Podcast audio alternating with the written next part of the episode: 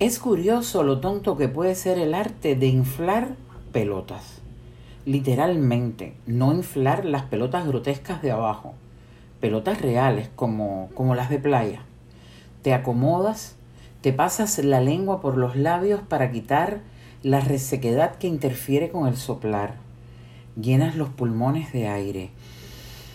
Te empinas, te preparas y te llevas el pitillo áspero a los labios para soplar con todas tus fuerzas. Y vas pasándole a la pelota ese calor interno de tu poder convertido en aire para que se infle.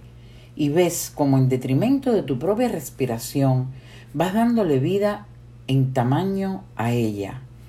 Los colores ya relucen, comienza a ser grande, grande, grande. Ya la disfrutas en las dimensiones que le has regalado. Es tu obra. Casi sin aliento tienes la esperanza, porque la esperanza va en espiral ascendente, casi siempre, de tener la fuerza para hacerla inmensa y pierdes hasta la perspectiva. ¡Puaf!